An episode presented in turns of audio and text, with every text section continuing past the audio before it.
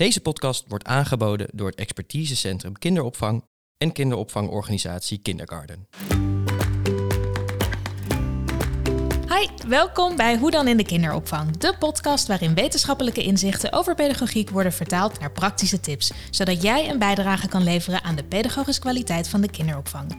Mijn naam is Elisa Somsen en dit is aflevering 5 van Hoe dan in de kinderopvang, een initiatief van het expertisecentrum kinderopvang en kinderopvangorganisatie Kindergarten. Aflevering 5 is de eerste aflevering van een tweeluik over duurzaamheidspedagogiek. Want toen ik deze gasten voor het eerst sprak, toen was er zoveel te bespreken en was er zoveel informatie dat we dachten, dat past niet in één aflevering, daar moeten we er twee van maken. Uh, en ook omdat duurzaamheidspedagogiek zoveel omhelst. Je, ja, er, er is gewoon nogmaals zoveel te delen. Uh, en ik ben dan ook heel enthousiast over uh, dat we dit gaan doen, deze twee luik. maar dat kan ik niet zonder de gasten die tegenover mij zitten vandaag. Ik zit vandaag dan ook aan tafel met Marianne Joven. Jij bent docent natuuronderwijs en onderzoeker binnen de kenniskring Natuur en Ontwikkeling, kind, bij het Hogeschool Leiden. Maar dat, daar kom je niet vandaan. Hè? Je hebt eigenlijk een andere achtergrond. Um, ja, ik ben bioloog van huis uit. Um, en via mijn studie, of na mijn studie, ben ik les gaan geven op een middelbare school. Toen kwam de mogelijkheid om uh, op de PABO les te gaan geven. Dat heb ik, uh, en dat doe ik nog steeds met veel plezier. Maar op een gegeven moment kwam ook de mogelijkheid om onderzoek te gaan doen bij het lectoraat Natuur en Ontwikkeling Kind. En toen die uh, opgezet werd bij, um, bij de faculteit educatie van, van de hogeschool. Um, had de lector, Djoeko Hovinga, het idee van we gaan alle uh, leeftijden bedienen. En daar zat natuurlijk de, het jonge kind van 0 tot 4 ook bij. En per toeval, uh, omdat ik op dat moment ook rondliep met het idee om zelf een kinderopvang te beginnen. Mijn kinderen waren net van de kinderopvang af. Um, die zijn heel bewegelijk, nog steeds. Waren dat toen. en ik dacht, ik mis iets van zo'n buitenopvang die ik wel kende van Scandinavië en van uh, uh, Duitsland, Schotland, de Forest Schools. En ik dacht, dat zou ik eigenlijk ook willen. Nou, dat is hem uiteindelijk niet geworden. Dus ik ben niet mijn eigen kinderopvang met een buitenopvang jammer, dat begonnen. klinkt wel heel leuk, ja. Ja, er zijn inmiddels andere initiatieven die dat ook doen in Nederland. Dus, uh, maar daar komen we misschien nog wel op. Ja. Maar ik kreeg wel de kans om uh, onderzoek te gaan doen op dit stuk. En dus wat het belang is van buiten en buiten spelen. Wat ik dus uh, twaalf jaar geleden wel voelde van dit is goed voor kinderen. Maar dat ben ik, nou, daar ben ik me in gaan verdiepen. En nu weet ik ook dat het goed is voor kinderen vanuit bestaand onderzoek. En onderzoek wat ik zelf heb mogen doen op uh, kinderdagverblijven. Onder andere op het kinderdagverblijf waar uh, Marielle uh, ooit directeur was. Ja, want we zijn niet met z'n tweeën vandaag. We zijn ook met Marielle Hettinga. Jij bent um, manager kwaliteit en opleiden bij Eigen en Wijzer. Maar ook dat is niet jouw enige functie volgens mij. Je bent veel meer dan dat. Ja, ik doe van alles. Mijn, hele, mijn hart ligt echt bij duurzaamheidspedagogiek, bij groene kinderopvang um, en bij het jonge kind. Um, ja, en daar hou ik me voornamelijk mee bezig. Ik ben beschermvrouw bij uh, Groen Cement. En dat houdt in dat ik uh, probeer samen met een uh, groep van andere beschermvrouwen en heren, hele mooie titel natuurlijk. Ja, ontzettend, ja. Um, om met elkaar groene kinderopvang en duurzaamheidspedagogiek dus echt meer op de kaart te zetten in Nederland en het belang daarvan uit te gaan dragen. Uh, actiever uit te dragen, nog meer uit te dragen. En het is wel in opkomst, maar het moet eigenlijk nog veel meer. Ja. Nou, en ik denk dat deze podcast daar een mooie bijdrage aan gaat leveren. Want jullie zitten beide boordevol praktische tips. Uh, maar voordat we met z'n allen de inhoud ingaan, uh, ben ik heel benieuwd wat jullie deze week geïnspireerd heeft. Uh, daar hebben we het natuurlijk altijd over met onze, onze gasten. Marianne, wat ben jij deze week tegengekomen wat je dacht, oeh, dat wil ik graag delen? Um, nou, ik was aan het, die, die vraag had je ons al gesteld om te voor te bereiden. En ik was ook ben aan het voorbereiden voor een congres van het Kinderexpertisecentrum. Um, en ik was foto's aan het kijken die, die ik wil gebruiken. Dat zijn foto's van kinderen uh, bij kinderdagverblijven die buiten bezig zijn. Onder andere een meisje die in... Uh, je ziet een meisje op de foto die zich helemaal in, aan het insmeren is met, uh, met modder. Um, de, wat mij op dat moment echt opviel... oh ja, deze kind, het, het doet iets met, met mij, zo'n foto. Zo'n kind wat daarmee bezig is. En ik dacht, dit zijn wel de kinderen waarvoor we duurzaam moeten leven. Want zij... Ja zij moeten door. Deze kinderen gaan wel honderd jaar worden. Uh, we willen toch een goede plek voor ze achterlaten. En dat is wel echt de drijfveer achter nou, alles wat ik doe. Uh, en waardoor ik ook denk dat duurzaamheid in de, uh, ook bij kinderdagverblijf echt hoog op de agenda moet komen te staan. Want je doet het voor de kinderen waarvoor je zorgt. Ja, en daar moet ook natuurlijk weer een beetje positiviteit, denk ik, ook in. Hè? Want de berichtgeving is ja, vooral heel negatief en ook wel een beetje beangstigend. Ja, zeker. Nou, en dat, dat is echt wel een heel belangrijk uh, punt, omdat we, dat we vanuit hoop werken. Dat je vanuit hoop met kinderen aan de slag gaat. Um, klein denken, of nee, nee, andersom. Groot denken Ja. en klein beginnen. En daar zitten heel veel mogelijkheden. Ja. Ja. Nou, en ik vind die, die, die hoop vind ik heel mooi. Ehm, omdat dat is denk ik inderdaad wat je kinderen wil meegeven. Dat, er ook, ja, dat we nog wel wat kunnen doen. Het is niet, ja, niet helemaal een verloren zaak. We, we kunnen juist nog heel veel toevoegen. Ja. Nou ja, we, we moeten. Ik ja, bedoel, en we niet- moeten. Ja, ja. En het, eh, ik denk ook dat als je als professional hiermee bezig gaat en met de kinderen bezig bent, dat het ook hoopvol voor jezelf is. Gewoon die kleine stappen kunnen nemen, een actieve, een praktische bijdrage kunnen eh, leveren, dat, dat helpt jezelf ook. Dat is gewoon ook goed voor je eigen ja. z- welzijn. Ja. En dat voor die lieve kinderen die zo in de modder aan het spelen zijn. Ja. En jij, Marielle, wat ben jij tegengekomen deze week? Ja, nog even aansluitend op Marjan. Ja. We moeten, we moeten, Ja, we moeten, inderdaad. Want we hebben gewoon grote klimaatproblemen op dit Ja. moment. Ehm, en die moeten opgelost worden. En wij kunnen die niet eens oplossen in deze generatie. Dan moeten de generaties na ons doen. Ja. Dus ook onze kinderen, die kleine kinderen die wij nu in de opvang hebben... die zullen later ook met dit probleem bezig moeten. Ja, en waar begint het dan? Ja, voor mij begint het dus allemaal buiten. Want je moet een band krijgen met de natuur. En die krijg je niet door achter het raam te zitten en naar buiten te kijken. Dat moet je beleven. En ik kwam eh, afgelopen week een eh, onderzoek tegen over regen. En vaak hè, naar buiten gaan klinkt altijd zo simpel. Maar het is natuurlijk, eh, ja, als het regent, voelen veel mensen toch wel een drempel om naar buiten te gaan. We hebben eh, in het voorgesprek, hier hadden we het er al over, van eh, er is een, een titel van een boek. Wie heeft er ooit bedacht dat regen slecht weer is? Dat vonden we inderdaad wel Ja. mooi. Ja, wie heeft dat bedacht? Maar dat is wel wat in onze cultuur zit. Dus regen is een drempel. Maar nu las dit onderzoek, dus van twee Australische wetenschappers. En die vertelden dat regen, dus als je buiten bent in de regen, dat het iets losmaakt in je lichaam en je hersenen, waardoor je dus ontspant. Dus je Oh, wordt meer ontspannen van regen.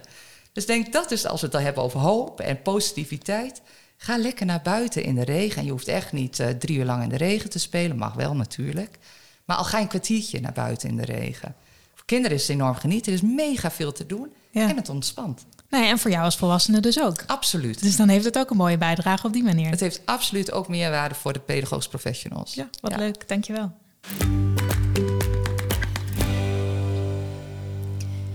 Duurzaamheidspedagogiek is een uitwerking van de pedagogische basisdoelen, waarbij verwondering over en zorg voor de aarde centraal staat. En professionals bieden kinderen een vertrouwde omgeving, laten zien hoe je voor elkaar en de omgeving zorgt en laten kinderen ervaren en oefenen in de natuur. En ze geven kinderen hoop, wat Marianne natuurlijk net ook al zei, om de uitdaging van nu en in de toekomst aan te gaan. En in deze aflevering gaan we het voornamelijk hebben over de voordelen van die natuurbeleving. Echt het ervaren daarvan, het naar buiten gaan. Ehm Marianne, jij doet hier onderzoek naar. Ja. Waar, wat, voor, wat voor een soort onderzoek ben je nu aan het doen? Ehm, ik ben op het moment, ik heb een groot project eh, gedaan ehm, met financiering van Zonnewee. Daar is heel veel data uitgekomen en daar, die ga, dat ga ik nu verder uitwerken. Wat we hebben gedaan is met 13 verschillende, nee, 15 verschillende locaties in Nederland een training van een jaar gegeven. Dit waren allemaal locaties eh, van groen cement. Dus locaties die al een groene buitenruimte hadden. Ehm, die al veel buiten aan het doen zijn en die dat nog beter wilden inzetten. Dus die hun eh, tuin, buitentuin, nog meer wilden gaan gebruiken in, pedagogisch. Niet alleen maar om de kinderen buiten even lekker te laten uitwaaien, wat ook belangrijk is trouwens hoor, dat ze gewoon lekker kunnen eh, spelen en bewegen, maar bewuster daarmee bezig te gaan. En met name ook de baby's, omdat daar ook veel drempels in eh, gevoeld worden. Eh, en mijn onderzoek is kijken vanuit de data die ik daarvan heb, onder andere kijken ehm, hoe kunnen we pedagogische medewerkers daarin ondersteunen. Welke drempels komen ze tegen? Wat is wat bevordert? Dus ehm, het gaat heel erg om het helpen van de pedagogische medewerkers. Daaronder, de laag daaronder, is eigenlijk dat er al vrij veel bekend is over wat natuur doet voor kinderen, met name wat oudere kinderen, schoolgaande kinderen. Dus vanuit dat onderzoek, wetende dat het belangrijk is voor kinderen, dat het in die ontwikkeling helpt, ehm, dat verplaatsen naar de, naar de kinderopvang. En kijken of we dat nog beter kunnen onderbouwen. Waarom je met de kinderen naar buiten zou moeten gaan. Want waarom is het zo belangrijk? Nou, waarom? Er zijn, er zijn allerlei verschillende aspecten. Je kunt denken aan gezondheidsaspecten, Mhm. eh, waarbij beweging is er eentje. Dus doordat we steeds meer zittend doorbrengen, als volwassenen, maar zeker ook als kinderen. Denk aan kinderen die al hele jonge leeftijd. eh, nou, het is makkelijk als ouder om je kind even neer te zetten met een iPad. En dat geldt eh, nou, op allerlei niveaus. Als ze op het moment dat ze naar school gaan, gaan ze ook in de schoolbanken zitten. Eh, een hele makkelijke manier om dat te doorbreken is kinderen naar buiten laten gaan. Als je een deur openzet, kinderen gaan naar buiten en dan gaan ze niet buiten zitten. Ze gaan buiten direct bewegen en klimmen. Dus dat is één ding. Ehm, de verre zichtlijnen. Dus we weten ook dat er steeds meer kinderen bijziend zijn. Mhm. De link is ook wel gelegd met het gebruik van opnieuw de tablets. Eh, als je naar buiten gaat, dan kijk je verder. Heb je iets op de horizon? Dat is goed voor de ogen. Ehm, dus gezondheidsaspecten één kant. Sociale ontwikkeling. Ehm, buiten, je, je, als je naar buiten gaat, kun je ook leren je verplaatsen in anderen, in dieren die je tegenkomt. Eh, dat kan je bevorderen ook als pedagogische medewerker het gesprek met de kinderen aangaan van hé, hey, er wonen hier, we hebben slakken in de tuin. Die delen dit stukje met ons, daar moeten we ook voorzichtig mee zijn. Dus je bent empathie aan het bevorderen. Eh, tegelijk ben je daarmee, help je kinderen zich ook verplaatsen in dieren, in hun omgeving. En daar hoop je dan ook zorgzaam voor te zijn. Ja, en dat kom je binnen natuurlijk Daar kom je niet binnen niet tegen. Nee.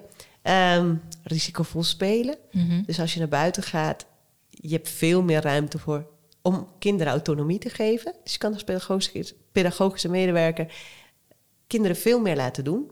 En kinderen ook risico's laten nemen. Ze kunnen klimmen, ze kunnen heel hard rennen. Dat mag binnen niet. Je mag binnen niet heel hard rennen. Je mag binnen niet heel hard gillen.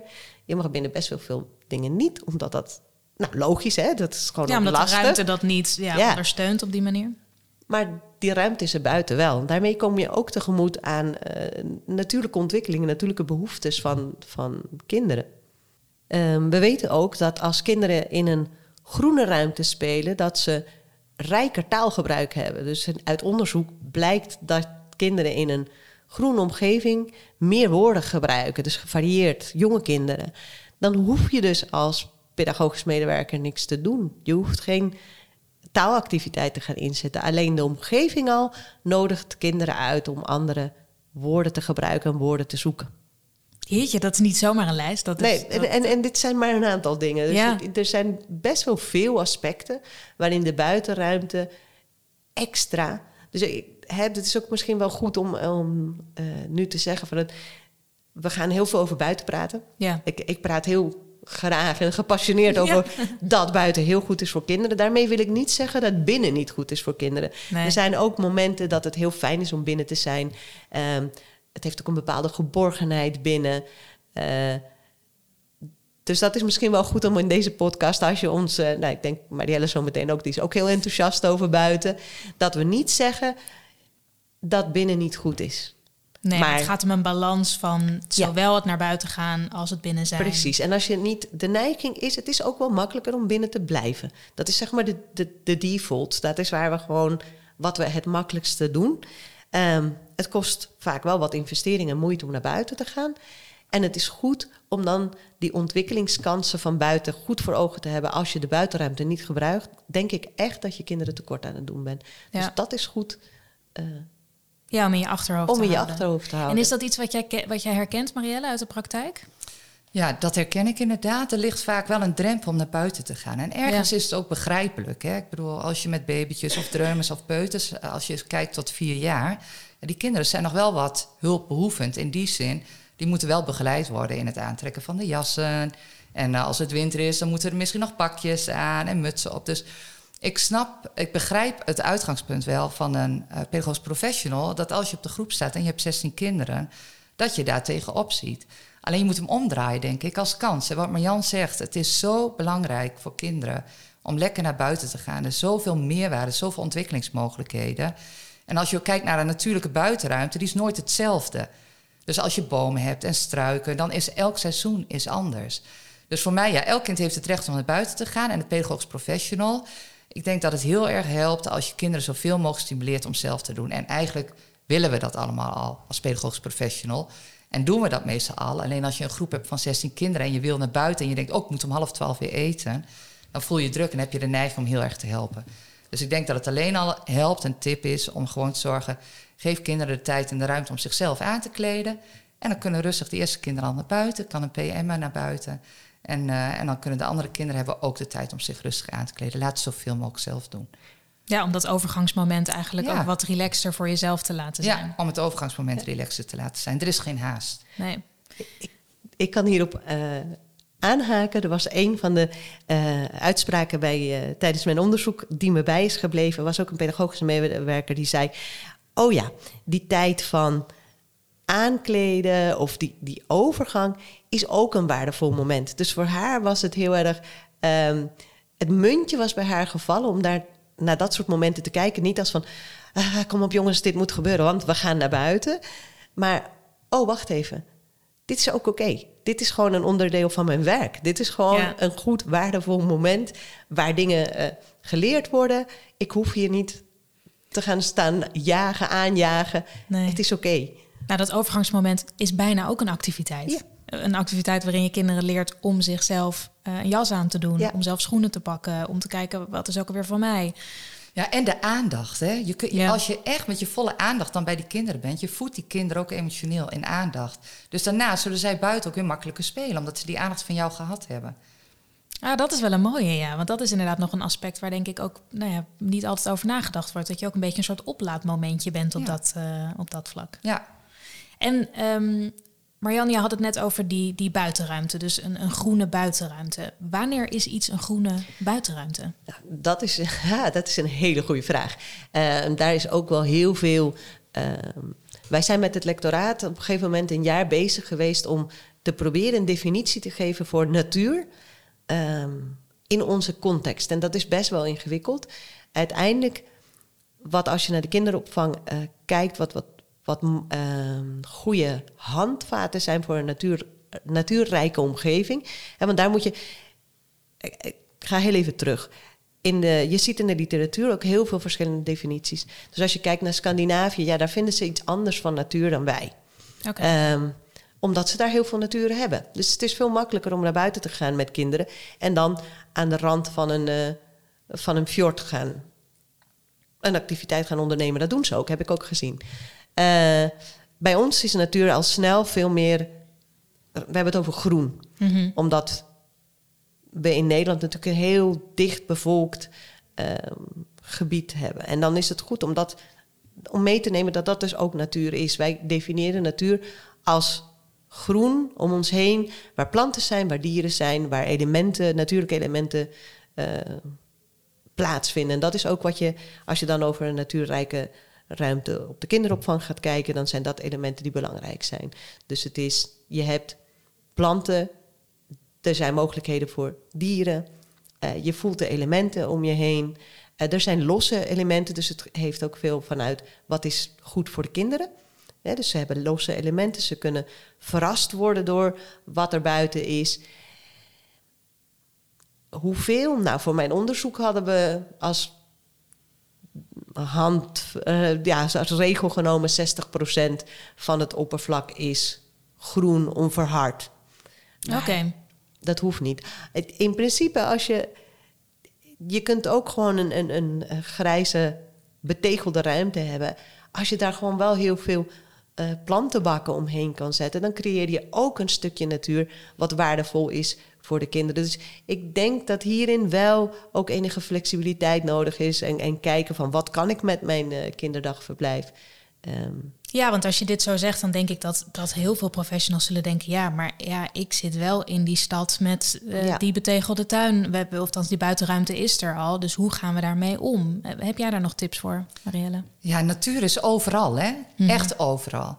Dus wat Marjan ook zegt, weet je, als je wel die betegelde ruimte buiten hebt, kijk eens in je omgeving. En dan maakt het niet uit of je nou hartje Amsterdam zit, Den Haag, of je zit heel mooi aan de Veluwe, want die locaties ken ik ook. Ehm, maar natuur is overal. Dus loop maar eens rond en ga maar eens kijken wat groeit er tussen de tegels. Welke dieren leven hier in de stad? Hè, wat zien we hier aan vogels? Wat zien we ook op de grond? Wat zien we aan insecten? Eh, vaak is er wel een klein bosje en dan moet je niet denken aan een heel mooi groot bos waar wij graag wandelen. Maar als je gewoon een klein gemeentebosje hebt, ga daar maar eens heen. En als je elke keer daarheen gaat, naar diezelfde plek, dan gaan kinderen daar ontdekken en dan is dat voor hun het bos. En daar gebeurt ook van alles. Dus natuur is overal. En op het moment dat je erop gaat letten, ga je het ook zien. Ja, dat, is, eh, dat sluit eigenlijk mooi aan bij wat, eh, wat jij net ook zei, Marian. Van denk groot, maar begin klein. Ja. Je kan dus inderdaad ook al tussen de tegels eh, natuur vinden, Ja. eh bewijzen van. Wip maar eens een tegel omhoog. Gewoon één tegel aan de rand. Wip hem omhoog en ga eens kijken wat eronder zit. En een, en een andere tip, ga een keertje als je met het team bezig bent, ehm, ga naar buiten, ga door je tuin, maar ga dat kruipend doen. Ga eventjes op de hoogte van de kinderen en ga eens rondkijken wat er dan allemaal te zien is. Of eh, als je wil kijken hoe ervaren de baby's eh, onze tuin, ga eens even liggen op je rug. Ga eens gewoon één minuut lang ergens liggen en denken: oh ja, ik ben nu een baby, ik kan me nog niet omrollen, ik kan eigenlijk nog niet heel veel. Wat hoor ik, voel ik, wat zie ik hier?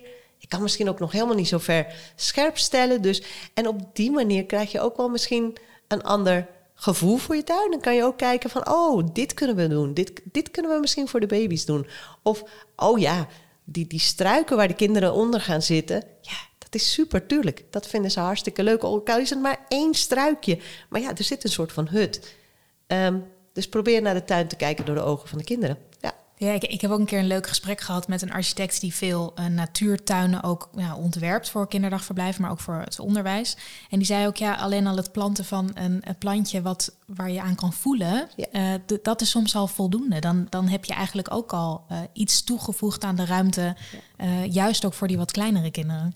Of denk aan planten zoals het munt, wat echt Ja, overal groeit ruikt het? en ruikt. Als je daar langs loopt, dan komt er al eh citroenmelissen. Dat zijn hele makkelijke planten. Ehm, en die geuren heel lekker. En dat, dat doet ook al wat, ja. Viooltjes zijn volgens mij ook heel erg leuk.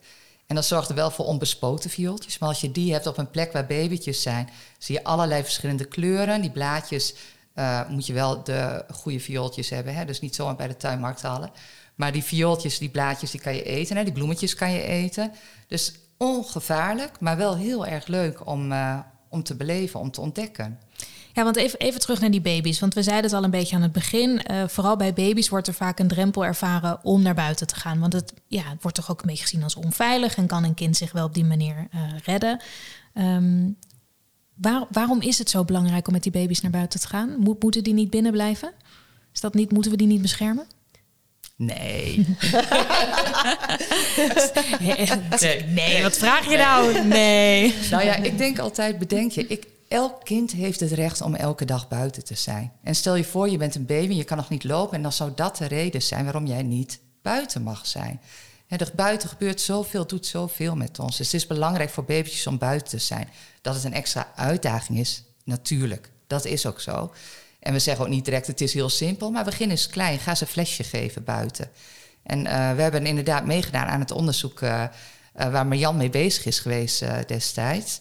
En wij begonnen toen ook baby's buiten een flesje te geven. Ja, er kwam gewoon naar voren dat baby's gewoon minder stress hadden wanneer ze buiten een flesje kregen. Ze zijn meer ontspannen als ze buiten een fles krijgen Oh, in de kinderopvang. Dan binnen. Het enige waar je rekening mee moet houden is wel, en dat vergeten we wel eens buiten in de buitenruimtes, een goede zitplek voor de pedagogische professionals. Dus zij moeten goed kunnen zitten. En verder een eh, plek een beetje in de luwte. Dus dat je de baby, want dat hebben we ook wel ontdekt. Ja, als je in de wind zit met een baby fles geven, dat gaat natuurlijk niet. Want daar heeft het kindje last van. Dus zorg dat je uit de wind bent, hè, dat je een beschutte plek hebt. En dan is het heel fijn om buiten een babytje een fles te geven. Een van de dingen die in het onderzoek ook wat, wat we terugkregen was... ehm, het was heel lekker voor de baby en de pedagogische medewerker. Die gaven aan van het was ook lekker om even naar buiten te gaan. Want daar zat ik in mijn eentje ehm, even in het zonnetje, een beetje bries. Want het was, we hebben het onderzoek niet alleen maar met mooi weer gedaan.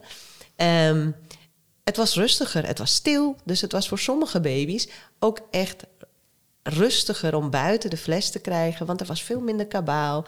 En als je denkt aan uh, de binnenruimte, er zitten al die kinderen, al die, je zit met z'n allen te hoesten en te prutsen. Ik bedoel, als je denkt van, moeten we ze niet beschermen? En eh, buiten hebben de baby's frisse lucht. Die is misschien soms beter dan de lucht binnen. Uh, het kan dus rustiger zijn. En een baby heeft ook, en nou, krijgt een beetje zon, dat is ook goed voor je. Dus opnieuw die gezondheids... Uh, voordelen, maar ook ontwikkeling. Het is ook dat je een andere, je ziet andere dingen, je voelt andere dingen. Dus je moet wel kijken, hè, want het is ook wel, er komen ook hele praktische dingen bij kijken. Dat, dat kwam in het onderzoek ook heel duidelijk naar voren. Hoe doen, hoe, waar leggen we de kinderen buiten? Zijn er andere kinderen op dat moment wel of niet aanwezig? Rennen die voorbij uh, de baby's? Mogen we de baby's wel of niet in een wagentje buiten liggen. Daar zijn gewoon regels voor. Vaak kan dat niet. Oké, dus hoe. Um, ja, hoe doe je het dan hoe wel? Hoe doe je het dan wel? En wat bleek was wel ook, als je dat in het team bespreekt, blijken er vaak ook wel mogelijkheden. Ja, bij ideeën over te ja, zijn. Bij een van de locaties zei iemand ook: Oh, hadden we niet buitenboksen? Waar zijn die eigenlijk gebleven?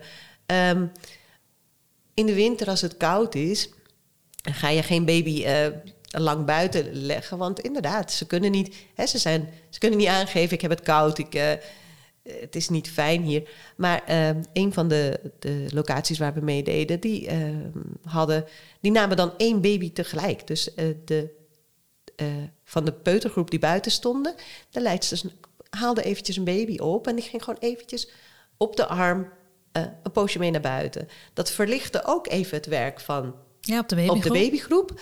Uh, nou, zo'n babytje werd dan gewoon een beetje rond. En de andere kinderen reageerden natuurlijk daar ook op. En dan, uh, nou, weer terug. Kwamen ook wel weer praktische dingen van ja, want hoe is het met je rug? Want je bent wel aan het tillen met een baby. Dus, nou ja. Het, ja, dus het is wel belangrijk om daar ja. natuurlijk, maar goed, wel dingen die je binnen een team ook kan bespreken. Van joh, oké, okay, we, we willen meer naar buiten, we gaan dat doen, maar hoe gaan we dat ook praktisch ja. ondersteunen? En nou ja, wat, wat is er dan nodig om dat te kunnen inzetten? En als we het over tips hebben, denk ik dat dat er ook een hele belangrijke is. Um, ga af en toe hierover met elkaar in gesprek. En het blijkt ook gewoon voor teams.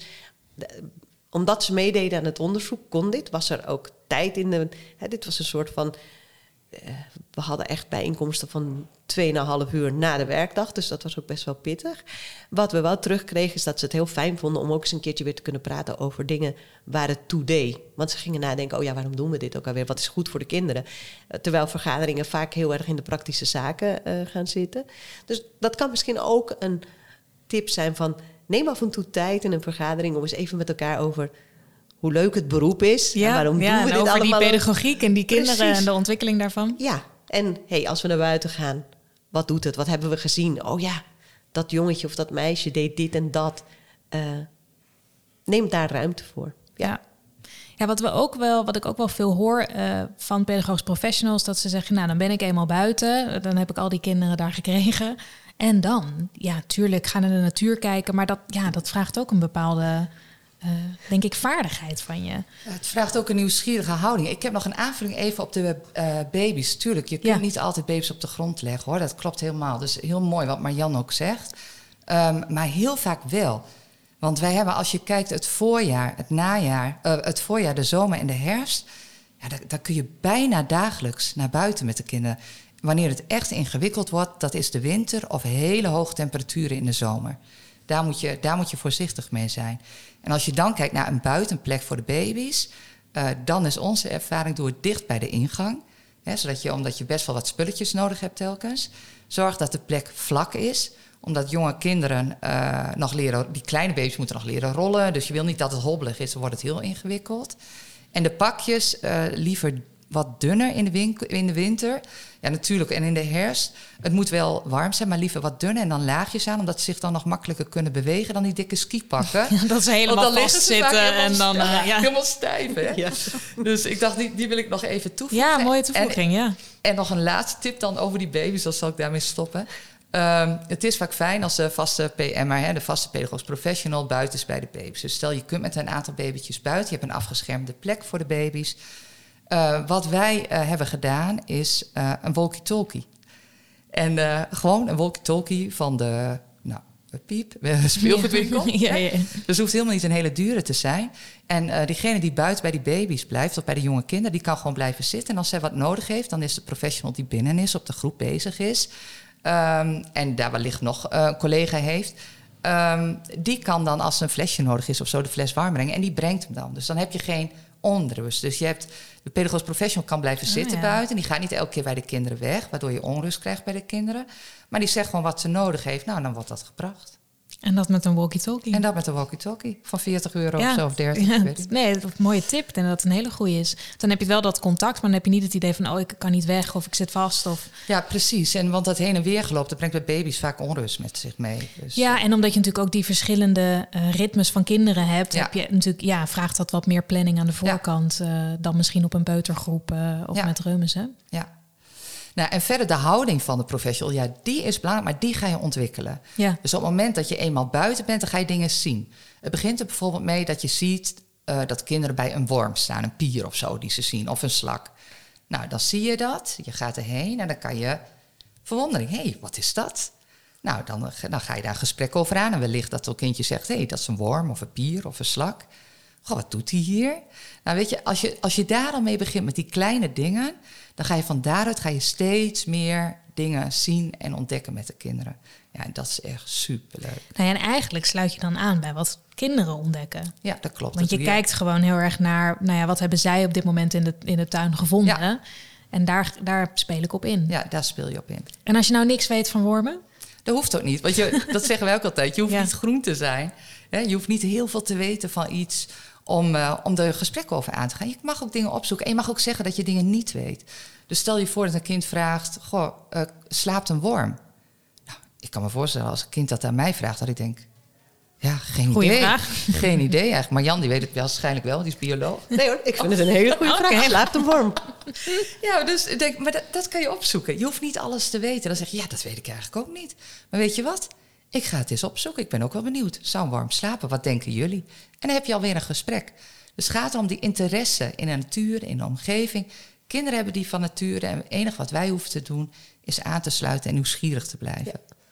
En je hoeft gewoon niet, je kunt gewoon vragen stellen als je die worm hebt. Je hoeft niet van alles gelijk daarover te gaan uitleggen. Want het gaat veel meer om de nieuwsgierigheid die je, die je aanwakkert. Om goed kijken. Met het, je kunt ook gaan kijken, oh hij heeft geen pootjes. Uh, hoe beweegt hij zich eigenlijk? Hoe komt hij ergens? Um, dus je kan eigenlijk die, nieuw, die nieuwsgierigheid en die vragen ook gewoon je, voor je eigen nieuwsgierigheid eigenlijk ook delen met de kinderen. Ja. Je hoeft natuurlijk niet het, ja, niet, niet het volledige antwoord te weten. Nee, nee en het is, het is ook echt een bekende drempel. Zo van ja, maar dan buiten, maar ik weet niet zoveel. Ik kan de kinderen eigenlijk helemaal niet. Het, het is zonde om, dat, om je daardoor te laten weerhouden. Ga naar buiten, wees nieuwsgierig samen met de kinderen. En als je echt het leuk vindt. Nou, er zijn hele leuke boekjes. Je hebt allerlei uh, gidsjes. Je kunt met de kinderen ook een keertje gewoon het idee... Uh, nou, we gaan kijken welke bomen staan er eigenlijk bij ons. En dan kan je naar de bladeren gaan kijken. Je kan van die uh, afdrukken maken van de bladeren. En je kan dan ook gaan kijken van... oké, kunnen we... gaan we eens kijken welk, welke boom is dit? Nou, heb je mooi ook gelijk een taalactiviteit. Want dan kan je ook eens kijken met... kunnen we een paar bomen benoemen... Maar dat is natuurlijk helemaal niet nodig. Dat is niet per se wat je moet doen buiten.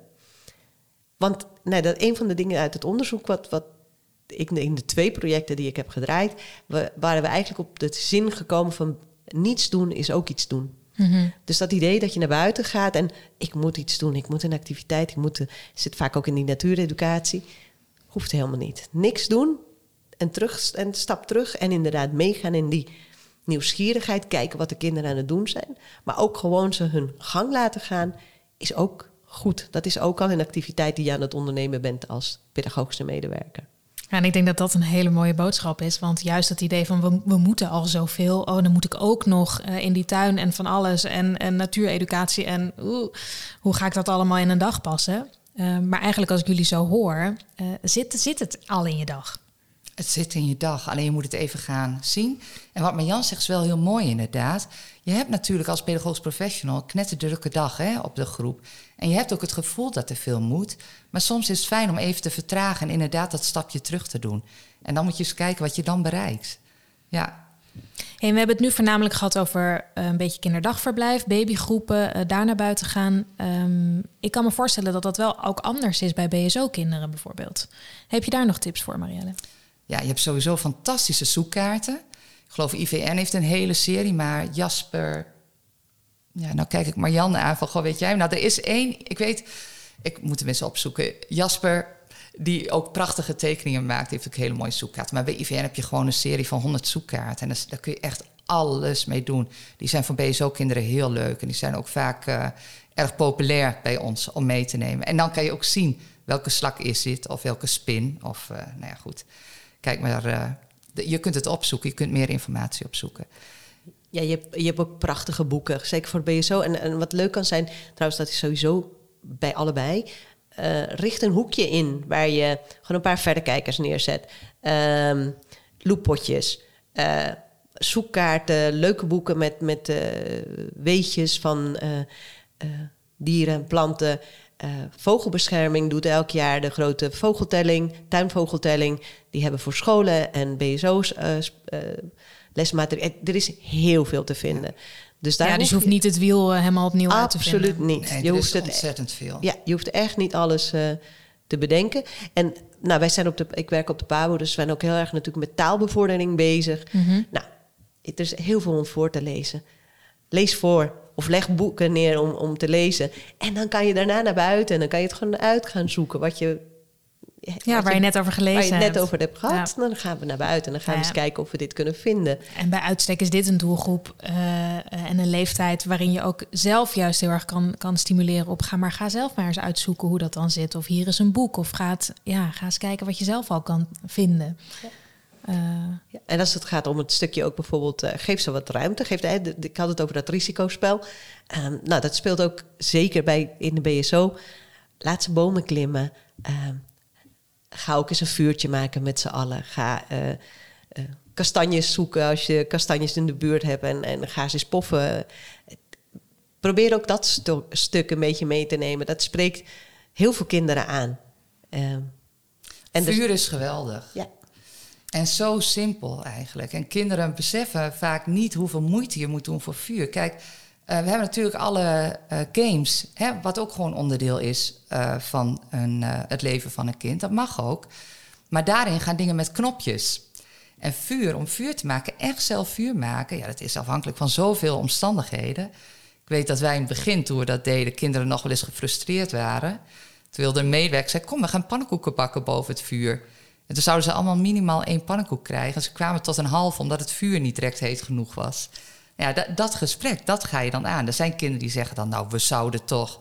Zeg, ja, maar had jij dan een idee hoe we dit beter konden doen? Want het vuur werd gewoon niet warmer. Ja. Ik, ik hoor alleen nu wel, nu zeg je dit. En ik denk dat heel veel pedagogisch professionals denken: vuur maken, vuur maken, wat? Uh, maar ik draag verantwoordelijkheid voor die kinderen. En ja. eng, spannend. Nou, dat, dat, dat speelt natuurlijk met, dat, met heel veel van die dingen. Um, ja, bomen, maar, bomen klimmen ook. Precies. Uh, allemaal kinderen die uit die bomen vallen. Ja, um, het, het, het, vraagt ook wat durf en lef uh, van je als uh, pedagogische medewerker. En goede afspraken en weten waar je... nou, goede afspraken met de ouders. Hè? Duidelijk maken... BSO's en kinderdagverblijven waar dit gedaan wordt... die communiceren dat ook helder naar ouders toe. Ouders zijn vaak ook heel positief, hè? Um, het is ook goed om dan het stukje van wat levert dit op, maar risico's nemen, kinderen leren omgaan met risico's, maakt ze ook weerbaarder. Je geeft ze vaardigheden mee, je maakt ze zelfverzekerd. Want wat, wat ben je aan het doen als, als pedagogisch medewerker als je kinderen vuur laat maken? Je zegt, ik vertrouw jullie. Ik vertrouw dat jullie de regels die we hebben afgesproken, wat ik jullie heb geleerd, dat je dat nu goed gaat toepassen. Uh, en als we dan even weer naar Scandinavië, daar krijgen kinderen van zes gewoon superscherpe messen. Daar gaan ze gewoon mee bezig. En niemand doet er moeilijk over. De kinderen hebben geleerd hoe ze ze moeten gebruiken. Er zijn heldere afspraken over. En de, de begeleiders geven gewoon vertrouwen. En dit is normaal. Tuurlijk kan jij dit. Nou, hoe mooi is dat? Wat zeg je tegen kinderen? Tuurlijk kan jij omgaan met vuur. Ik vertrouw erop dat jij dat kan. En kinderen kunnen dat ook. De grap is, als je ziet waar dit gedaan wordt, zie je dat er ook gewoon geen ongelukken gebeuren. Want kinderen zijn ook voorzichtig. Die denken ook, ja, hey, ik wil me niet verbranden. En tuurlijk, er is ook begeleiding, um, want je geeft de kaders aan. En die kaders, dat is inderdaad waar het om gaat. Ik denk wat Marjan ook zegt, moeten bedenken... er is geen kind die bedenkt, ik ga in het vuur lopen... want ik wil me verbranden. Weet je, hoe dichter je bij vuur komt, hoe heter. Dus vuur dwingt al respect af van zichzelf. Persoonlijk vind ik water trouwens veel gevaarlijker. Ja, ja ben ik mee eens. Maar um, ja, wij hebben bepaalde afspraken. Bij ons worden ook op een aantal locaties vuur gemaakt. Doen we met peuters uh, en met BSO-kinderen. Uh, en we kijken dan wel gewoon met hoeveel peuters uh, doe je dat dan. Kijk, als jij alleen buiten bent met acht peuters en je gaat met drie peuters bij het vuur, ja, dan, dan, en er gebeurt wat verderop in de tuin, dat kan niet. Want dan moet je weglopen. Er is wel iemand die bij het vuur blijft. Maar de afspraak is gewoon, je gaat niet met je rug naar het vuur staan. Als je bij het vuur bent, dan ga je met je gezicht, sta je richting het vuur. Nou, dan zet je er wat uh, houten boomstammetjes omheen of zo. Of wat, uh, wat krukjes, die zitten al op een bepaalde afstand. Nou, dan zit je lekker bij het vuur. En dan kan je inderdaad kastanjes poffen. En je kan ook uh, bijvoorbeeld, als het geen kastanjeseizoen is, dan koop je mais. En dan doe je één eetlepeltje mais in een zeep kloppen... die je bijvoorbeeld bij Dille en Camille kan kopen. Er zullen vast meer plekken. Die bind je aan een bamboestok of een gewone stok... En je doet daar dus dat één eetlepeltje mais bij. Je houdt hem boven het vuur. En na tien minuten zien die kinderen al die maisdingetjes uit elkaar ploffen. Nou, dan haal jij het eruit. Je doet het in een koffiefilter. En de kinderen hebben lekker mais. En dan kan er eventueel nog zout of honing op. Maar voor ons, dit is echt een van de favorietste activiteiten die wij bij het vuur doen. En wat zo simpel is. Ja.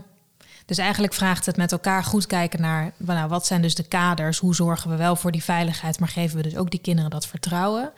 Uh, hoe communiceren we dat naar ouders? Want dat blijft natuurlijk ook wel een, uh, een belangrijk aspect. Nou, wat je kan doen is beginnen in school met een feest. Wij deden het op marktjes. En de mensen die er als eerste bij kwamen, dat waren de ouders. Die namen hun kinderen mee. Kijk, oh, wat grappig. Wat om gewoon eens te laten zien vuur. van... Ja, dit is wat je kunt doen op een kinderdagverblijf. Wij hebben een associatie met vuur van gezelligheid. Hè? Dus uh, bij ons waren de, de vaders, de moeders, die kwamen bij het vuur. En dus kwamen de kinderen ook. Dus ik denk als je eens begint met een feest en uitlegt en laat zien, gewoon hè, op zo'n feest. Heel veel hebben wel een uh, zomerfeest. Je kunt nog leuk een winterfeest met vuur. Met oud en nieuw zo, in januari. Na, um, begin daar eens mee. En dan kan je ook direct laten zien, hier, op deze manier gaan wij ermee om. En je moet natuurlijk oppassen met bepaalde kleding. Hè. Dus, ja, maar dat zit dus dan in die kaders ja. die je natuurlijk met elkaar dan, uh, dan afspreekt. Ja. En die nieuwsgierigheid, dus die, eigenlijk de nieuwsgierigheid van kinderen. Dus het is het is het idee dat je ook als pedagogisch professional je eigen nieuwsgierigheid ook even moet gaan zien en voelen en triggeren ja. van. Nou, dat is het. Je moet uh, een soort van zelfvertrouwen uh, durven hebben of ontwikkelen als je dat niet zo hebt. In dat buiten zijn. Dus, en dat is, het is ook niet, hey, ga allemaal vuur maken nu, want je moet je daar wel uh, ja, comfortabel, comfortabel ja. in voelen. Maar dat is ook iets wat je kunt leren. Dus dat, de stap is um, denk ik, wees je bewust van hoe, wat dit oplevert voor kinderen. Wat hier de kansen in zijn. Uh, en ga dan zelf kijken van oké, wat past bij mij? Um, wat past bij mijn collega's? Want dat kan ook. Hè? Dus binnen een team kunnen mensen verschillend uh, daarin staan. Dus dat is ook wel oké. En ga ook, eh, als je het wil, ga ook ontwikkelen. Ga jezelf comfortabel voelen. Ga eens kijken van oké, wat ga ik proberen buiten? Waar zijn mijn grenzen? Uh, waar is de collega die wel vies durft te worden? Nou, dit is. Ik heb twee leuke voorbeelden hiermee meegemaakt in de projecten. Eentje was met slakken. We hebben op een gegeven moment um, in een eerder onderzoek samengewerkt met IVN-vrijwilligers. Die kwamen op een kinderdagverblijf helpen. Hè. Die, die kwamen activiteiten doen en kijken wat kunnen we met de kinderen. En de pedagogische medewerkers gingen daarin mee. En een van de IVN'ers had een heleboel slakken gepakt. En die was echt heel enthousiast met de kinderen. En de PM'ers. En de PM'er vertelde achteraf... Ik zat daarbij en ik kreeg dus gewoon zo'n slak. Zij kreeg een slak op haar hand. En zat zoiets van... Ik wil helemaal geen slak. Van binnen had ze zoiets ik vind dit heel eng. Ik wil dit helemaal niet. Oh, vies, dit zou ik nooit doen. Maar ja, op dat moment... De kinderen waren echt met, met verwondering. En die keken ook naar haar. En er zat al een jongetje met een slak. Dus zat zelfs zoiets, oké, okay. nou ja, het, het gebeurde. Dus ze kreeg die slak op haar hand. En toen ging zij zelf ook in dat gesprek van... oh ja, hoe voelt dat? En oh, het is een beetje kriebelig. Maar die, die oogjes van... Ze ging ook heel goed kijken naar de slak. Ze was ter plekke genezen van haar slakkenangst oh, een mooi of zo. Ja. Um, En hetzelfde ook met, met vergelijkbaar met een andere PM'er die het vies vond om ja, met haar handen in de modder. Dat vond ze echt ook wel. En dat, maar dat is dan wel, die had besloten van nou, dit ga ik met de kinderen doen. Dit is voor mij, hier voel ik een drempel, maar ook wel iets van hé, hey, dit wil ik eigenlijk wel, hier wil ik overheen ja, ik wil wel stappen. de kinderen volgen daarin. Ja, en ze wou zichzelf ook daarin uitdagen. uitdagen. En het is met de kinderen gaan doen. En ze had zo'n lol gehad. Dus dit zijn voorbeelden. De ene wat minder vrijwillig dan de andere. Maar zoek dan. Nou, je kunt als PM'er denken van... Oké, het is een beetje hetzelfde. Ga kijken wat is er buiten. Wat doen de kinderen? En waar voel je je comfortabel in meegaan? Uh, waar wil je jezelf in ontwikkelen? Ja. Ik heb nog wel een leuk BSO-voorbeeld uh, hierin die me te binnen schiet. Dat gaat over een vis. Ja, dat is een heel mooi Marjan voorbeeld. Kent hem. ja. Marjan kent hem. Uh, en dan, als je het dan hebt over ergens overheen zetten, hè, over je angsten heen. Uh, onze BSO-kinderen waren op een gegeven moment op, uh, bij een sloot. En aan de kant van de sloot lag een dode vis. En de kinderen stonden eromheen en die hadden echt zoiets... nou, hoe kan dat nou? Hoe, is die, hoe zou die vis nou dood zijn gegaan? Nou goed, er kwam een soort gesprek op gang. En op een gegeven moment waren er twee wat oudere BSO-kinderen... en die vroegen aan de pedagogisch professionals... mogen wij de vis openmaken om te kijken hoe het van binnen uitziet, om te zien of we weten hoe die dood is gegaan. En die, nou, ik denk dat ze twee seconden wel even nagedacht hebben. Zo van, mm, gaan okay. we dit doen? Gaan we dit doen? Willen we dit? Ja, willen we dit? En die, maar het waren twee hele stoere, dus die zeiden, dat is oké. Okay. Dan moet je even handschoenen, hè, wegwerphandschoenen aandoen, hadden ja, toch even die op, kaders, hè. even die veiligheid ja, dus wel dat even. Wel, hadden ja. een mesje op, handschoenen aan, moeten wel zorgen dat we het uh, uh, hygiënisch doen. Uh, dus dat hebben ze gedaan en die hebben buiten de vis opengemaakt. En toen keken ze, toen zagen ze de maag en daar zat plastic in. Oh, wauw. Plastic in de maag. En dit was gewoon een locatie in een Phoenixwijk, hè, de zogenaamde keurige wijk, hè, laten we het zo zeggen, de gezinswijk.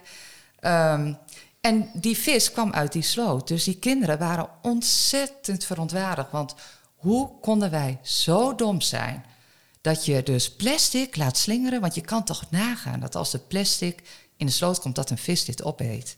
En nou is deze vis dood gegaan. Nou, vervolgens in, bij die locatie hebben we een roeibootje en dan wel met uh, zwemvesten aan en dergelijke. Uh, maar er waren twee wat grotere kinderen met zwemdiploma's die mochten in het roeibootje en die hebben toen uh, afval zijn ze lopen zoeken um, uit de sloot. Maar, maar dit verhaal heeft op die kinderen zoveel indruk gemaakt en niet alleen op de kinderen, op ons ook. Want wij weten allemaal van de plastic soep in de oceanen, hè? Dat, dat is vreselijk. Maar dat het plastic gewoon bij ons in onze ja, ook in de achtertuin bewijzen, ja. ja. Ja. Is het ook gewoon, en ook daar gaan dieren dood aan plastic in de maag. Nou, en ik denk dat dit een heel mooi voorbeeld is van hoe breed ook eigenlijk die duurzaamheidspedagogiek is. We hebben het natuurlijk nu voornamelijk gehad over echt naar buiten gaan en het verwonderen over naar buiten gaan. Maar dit raakt natuurlijk ook heel erg het zorgen uh, ja, voor ja. die aarde en inderdaad de problematiek waar we tegenaan lopen. Uh, iets wat we heel mooi met elkaar in de volgende aflevering uh, gaan bespreken. Dus daar kijk ik nu alweer naar uit, want dit is alweer een ontzettend mooi voorbeeld. Um, Marjan, heb jij nog een laatste tip voor die pedagogisch medewerker? Verwonder je, wees nieuwsgierig. Hoe zorg je ervoor dat je uh, ja, daar ook een beetje zeker in wordt op het moment dat je naar buiten gaat? Ik denk, nou, het op, door naar buiten te gaan, dat is het, geldt hetzelfde voor de. Ja, ga het gewoon doen. Ga naar buiten. Um, heb oog voor de kansen die buiten ben. Kijk goed, ik denk, kijk goed naar de kinderen. Ja. Ga observeren. Kijk wat het met de kinderen doet. Uh, en ga daarop uh, op handelen. Mooi, dankjewel. Nou, we hebben al ontzettend veel tips van jullie beiden gekregen uh, in deze aflevering. Um, maar toch vragen we jullie altijd: wat zijn nou nog dingen die je als pedagogisch professional kan gebruiken? Misschien een boek, misschien een podcast, iets waarvan jullie denken: nou, dat is fijn om nog eventjes te delen, uh, wat je kan inspireren. Uh, Marielle, mag ik bij jou beginnen? Wat is jouw tip van deze aflevering? Um, de tip, in ieder geval gewoon doen. Inderdaad, wat Marjan zegt, ga gewoon naar buiten. Zorg goed voor jezelf, dus zorg dat je lekker aangekleed bent, dat is ook belangrijk. Um, wat ik nog tegenkwam deze week was een dieren-app. Oh, wat leuk. Die is misschien ook heel leuk. Dat is een hele simpele app. Uh, dus die download je op je... Nou, bijna iedereen heeft denk ik nou, in ieder geval een telefoon... maar misschien ook wel een tablet. Kan je ook met de kinderen doen. En daar staan... Uh, die is gemaakt onder andere door uh, Naturalis... was er volgens mij bij betrokken. En daar staan eigenlijk alle kriebeldieren... alle dieren die in de tuin leven die je vindt. Ehm, en dat kun je op een hele handige manier kun je die app gebruiken. Dus er staat eerst in hoe groot is zo'n diertje en zo. Dat, dat kan je echt, dus allemaal met afbeeldingen. Ik denk dat dat wel een hele leuke is. Als je echt denkt, nou, ik weet echt, echt nog niet wat Echt ik even niet meer wat ik... moet- Ja. Hè, nou, een diertje, dan til je een tegel op en je gaat kijken en dan pak je die app erbij. En eh, dan heb je al een heel leuk begin. Heel mooi handvat. Ja, goede tip. En jij Marjan? Eh, nou, ik, ik, ik sluit een beetje aan op dat de tegel oprapen. ik eh, wil een boek tippen. Ja. De dag dat de aarde omhoog kwam. En dat is leuk, want het is een voorleesboek, een beetje griezelig. Het, het, het eh, heeft ook met duurzaamheid te maken. En het gaat over alles wat onder de grond zit. En dat zien we vaak niet zo. Eh, het is leuk. Dus dat is een, zoiets waar ik En zei. voor welke leeftijd is, eh, is dat boek? Kun je dat boek inzetten? voor de, de peuterskleuters. Oké, ja. Dus zo'n beetje zo drie, vier, vijf. En je kunt het lezen en dan kan je gewoon naar buiten gaan. En dan kan je gaan kijken of je de beestjes kan vinden die ook in het boek voorkomen. Leuk. Mogen Marianne en ik nog een gezamenlijke tip geven? Nou, vooruit. De buitenboosters. Oh ja, vergeten we ze bijna. Goeie, Dank je wel, inderdaad. Marielle. Eh, vanuit het lectoraat hebben we allerlei buitenboosters eh, ontwikkeld. Die kun je vinden als je op buitenbooster eh, Hogeschool Leiden googelt. Mhm. Ehm, de buitenboosters zijn voor eh, heel breed, want we hebben ze gemaakt voor basisscholen, maar ook voor de kinderopvang, voor ouders. En het zijn allerlei tips. Eh, we hebben filmpjes, we hebben ook eh, eh, posters waarbij je gewoon 50 dingen die je in de herfst eh, kunt doen buiten. Eh, Dus ik zou zeggen, ja, struin er doorheen en eh, gebruik laat, ze. laat je inspireren. Ja. Een hele mooie tip. Dank jullie wel. Met deze twee tips sluiten we de aflevering eh, van vandaag af. Hartelijk dank voor al jullie inzichten, voor al jullie mooie eh, tips. Ehm, en het zijn zeker niet de laatste, want ik zie jullie volgende maand weer terug. Dan gaan we het hebben over eh, het andere aspect van duurzaamheidspedagogiek. Namelijk, nou ja, hoe gaan we zorgen voor die aarde en hoe kunnen we daar als kinderopvang eh, ook aan bijdragen. Kijk voor meer informatie over duurzaamheidspedagogiek en andere onderwerpen op het gebied van pedagogiek van de kinderopvang op de website van het Expertisecentrum Kinderopvang www.expertisecentrumkinderopvang.nl. En we zijn daarnaast te bereiken op podcast.expertisecentrumkinderopvang.nl of check de show notes voor meer informatie. En mocht je zeker willen weten dat je onze volgende afleveringen niet mist, volg ons dan zodat je een melding krijgt wanneer hij online staat. Tot de volgende!